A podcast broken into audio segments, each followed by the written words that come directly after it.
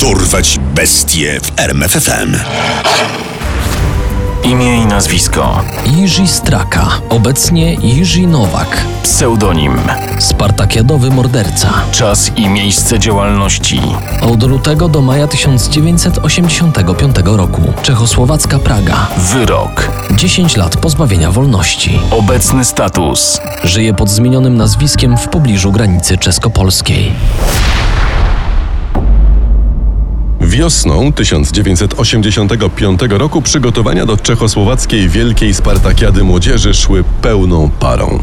Do Pragi miały zjechać tysiące dziewcząt i chłopców uczestniczących w pokazach gimnastycznych, wyprawach turystycznych i innych sportowych zajęciach. Wydarzenie zamierzała transmitować telewizja. Tymczasem na mieszkańców stolicy Czechosłowacji padł strach. Po ulicach miasta krążył seryjny morderca.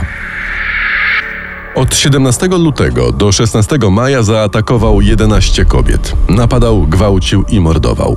Kilku ofiarom udało się przeżyć. Dzięki ich zeznaniom aresztowano zabójcę.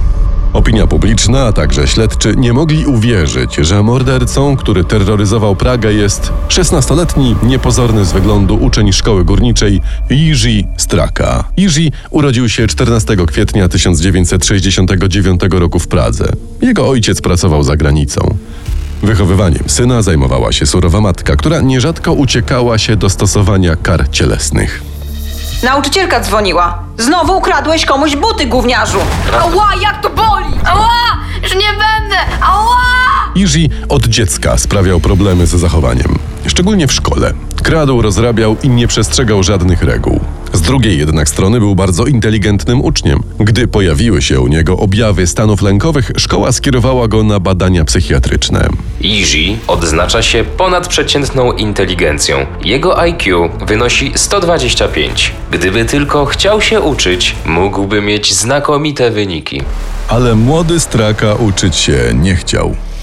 Po skończeniu podstawówki w 1983 roku poszedł co prawda do szkoły górniczej w Stochowie, ale bardziej niż nauka zaczęły go pociągać koleżanki. Niczego innego tak nie pragnął jak tego, by mieć dziewczynę, jednak do żadnej nie potrafił nawet zagadać, nie mówiąc o poważniejszym związku. Niekiedy w internacie, w którym mieszkał, zakradał się do damskiej łazienki, gdzie podglądał dziewczyny. On znowu tutaj przylazł i się gapi! Idź stąd, zboczeńcu, wynocha! Gdy miał niespełna 16 lat, obsesyjne myśli o seksie doprowadziły go do pierwszego ataku na kobiety. Był 17 lutego 1985 roku. Na jednej z praskich ulic Straka zdecydował się zaczepić 20-letnią Milanę H. W zasadzie z marszu zaproponował jej pójście do łóżka. Kiedy kobieta odmówiła, przewrócił ją, zamierzając zgwałcić. Milana nie straciła jednak zimnej krwi. Też tego pragnę, naprawdę, ale błagam. Znajdźmy jakieś e, lepsze miejsce. Gdy oboje dotarli do bardziej oświetlonego zaułka, kobieta zaczęła krzyczeć i wołać o pomoc. To wystraszyło napastnika, który szybko się oddalił. Milana nie zgłosiła tego wydarzenia na milicję, ale zrobił to jej przyjaciel, któremu zwierzyła się z tego, co się stało. Kobieta utrzymywała, że napastnik był bardzo młody. Mimo to milicyjni psychologowie uznali, że musiał mieć co najmniej 25, a może i 35 lat. Także portret pamięciowy, który stworzono na podstawie zeznań Milany, nie doprowadził śledczych do żadnych tropów. Zatem Straka mógł działać dalej. Nie czekał z tym długo. W marcu zaatakował dwie kolejne młode kobiety. Jedną z nich uderzył w głowę kostką brukową i zabrał jej bransoletkę. Drugiej także usiłował wyrwać torebkę, ale udało jej się obronić dzięki znajomościom technik judo. Wieczorem, 8 kwietnia we wielkanocny poniedziałek zaczaił się na 23-letnią Alicję P., matkę dwójki dzieci. Alicja P. od pewnego czasu spotykała się z Iwanem, mężczyzną romskiego pochodzenia, żonatym i wcześniej karanym za drobne kradzieże. Tego dnia umówili się na tajną schadzkę, ale kobieta nie dotarła na nią. Iwan poprosił kolegę o pomoc w poszukiwaniach. Następnego dnia między drzewami pies policyjny odkrył przysypane liśćmi ciało kobiety. Została zgwałcona i uduszona gliną, którą sprawca włożył jej do gardła. W pierwszej kolejności podejrzenia padły na Iwana, kochanka zmarłej, już wcześniej notowanego w milicyjnych kartotekach.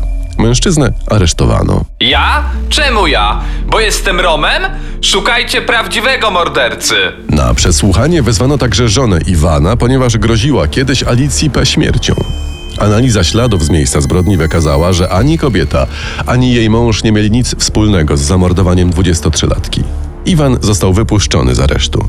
Śledztwo przejął doświadczony i uznany w Czechach inspektor Jiří Markowicz. Niestety milicja wciąż nie mogła trafić na trop właściwego sprawcy. Tymczasem Straka dopiero się rozpędzał. 4 maja zaatakował Vlastę Eś, którą wypatrzył w tramwaju.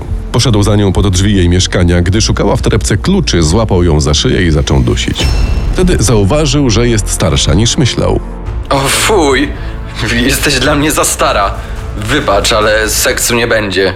Choć zrezygnował z gwałtu, bał się, że kobieta może go kiedyś rozpoznać, więc chciał pozbawić ją życia. Przez kilka minut dusił ją kolanem, a następnie zaciągnął do przyczepy pobliskiego auta. Kiedy Własta zemdlała, Straka okradł ją i uciekł. Kobieta przeżyła, ale nie potrafiła podać rysopisu sprawcy. Do śmierci nie otrząsnęła się z traumatycznych wspomnień o wydarzeniach, które miały miejsce tamtej nocy. Morderca, który aż do rozprawy sądowej był pewien, że zabił Vlastę, jeszcze tej samej nocy zapolował na inną ofiarę. Po krótkim błąkaniu się po Pradze napadł na 30-letnią lekarkę Werę F., którą zgwałcił i udusił jej własnym biustonoszem. Następnie zabrał z torebki kobiety papierosy i pieniądze, za które kupił bilet na pociąg. Po ciężkiej nocy musiał wracać do internatu, do Stochowa. Po odnalezieniu kolejnego ciała Praga ogarnęła panika. Wielkimi krokami zbliżała się czechosłowacka Spartakiada. Zresztą ze względu na to wydarzenie telewizja i prasa oraz sami śledczy nazwali sprawcę ataków spartakiadowym mordercą. Władze znalazły się pod ogromną presją. Dajcie mi natychmiast tego gnoja. Tu mają przyjechać setki kobiet. Każda z nich może być kolejną ofiarą. Na kogo my wyjdziemy w oczach świata? Podczas gdy prawie 200 doświadczonych śledczych gorączkowo próbowało złapać jakikolwiek trop mordercy, on sam spokojnie atakował dalej. Na kolejną ofiarę 16-latek wypatrzył sobie Ludmiłę Eś. Zobaczył ją w tramwaju około drugiej w nocy. Przedstawił się jako Irka i powiedział, że jest uczniem szkoły górniczej. Początkowo wydawał się nieśmiały, delikatny i bardzo sympatyczny, więc kobieta nabrała do niego zaufania. Trochę niebezpiecznie tak po nocy samej chodzić, co? Odprowadzę cię, Ludka. Racja. We dwoje zawsze raźniej. Po drodze zachowanie Straki zaczęło się zmieniać. Wyznał Ludmile, że gdyby nie zgodziła się na dobrowolne odprowadzenie, musiałby ją śledzić i zgwałcić, a może nawet zabić. Jeśli miał to być żart, to dość makabryczny. Kobieta czuła narastającą panikę. W końcu chłopak zablokował drzwi do jej mieszkania i chciał ją pocałować, ale ta za wszelką cenę próbowała się wyrwać. Wtedy zaczął ją dusić. Podobnie jak pierwsza, napadnięta przez spartakiadowego mordercę kobieta, czyli Milana H., także i Ludmiła zachowała przytomność umysłu. Stop, stop. Yy, Słuchaj, chodźmy do piwnicy. Tam mam wygodny materac. Jiří zgodził się na tę propozycję. Kiedy schodzili do piwnicy, kobieta zaczęła jednak łomotać do drzwi sąsiadów i wołać o pomoc. Napastnik wystraszył się i uciekł, w ostatniej chwili wyrywając kobiecie torebkę. Jiří popełnił morderstwo jeszcze raz. 16 maja w praskich Dejwicach zaatakował 30-letnią Martę M., matkę dwójki dzieci.